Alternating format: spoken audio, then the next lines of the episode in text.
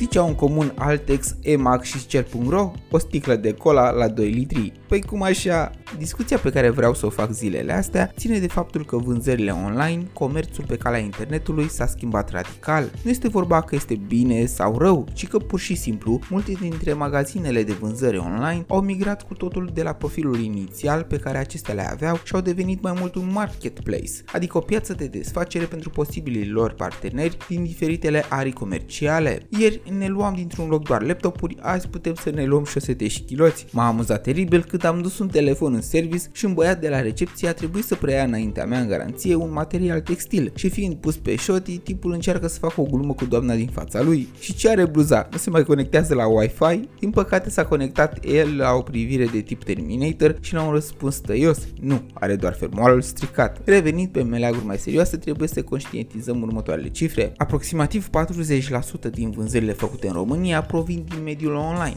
iar un ultim trend ne arată că aproximativ 80% dintre ele se întâmplă de pe dispozitivele mobile și că piața per total ajunsese la finalul lui 2021 să valoreze aproape de 6 miliarde de euro. Cine nu ar vrea o bucățică din așa plăcintă imensă? Businessurile s-au adaptat ca să cuprindă o plajă cât mai mare din acea mare de bani și să prindă un bronz auriu profitul lor. Așa am ajuns ca platformele online care au îndrăznit să pornească pe drumurile internetului printre primele de la noi din țară au reușit să creeze uneltele potrivite nu numai lor, ci și altor afaceri mai mici pentru a reuși și ei să acceseze numărul în creștere an de an al cumpărătorilor cu sacoșa virtuală, un fel de microeconomie globalizată și interconectată, doar că la nivel național, unde nu prea mai poți face față de unul singur și una dintre variante este să profiți de know-how-ul celor cu experiență. Nu vă înșeați, nu sunt tipul capitalismului dus la extrem, dar trebuie să recunosc că buticarii din offline nu au avut aceea soartă, iar marile hipermarketuri i-au distrus nu numai cu magazinele imense, ci și cu cele infiltrate în cartierele noastre. Așadar, cel puțin în privința acestui aspect al concurenței neloiale, online-ul încă stă bine și mă bucur să văd că cei mari, chiar dacă fac profituri uriașe din comisioane și alte taxe, îi permit și unuia mic să vândă cu el la aceeași tarabă. Bogdamen sunt și dacă ai observat și tu acest trend că putem cumpăra online din locuri ciudate roșii pe care să ni le și aducă un curier la celebrele cutii de livrat din cartierele noastre, atunci stai fără grijă. Un producător sau un comerciant a reușit să ajungă la posibilii săi cumpărători. Happy shopping și pe curând!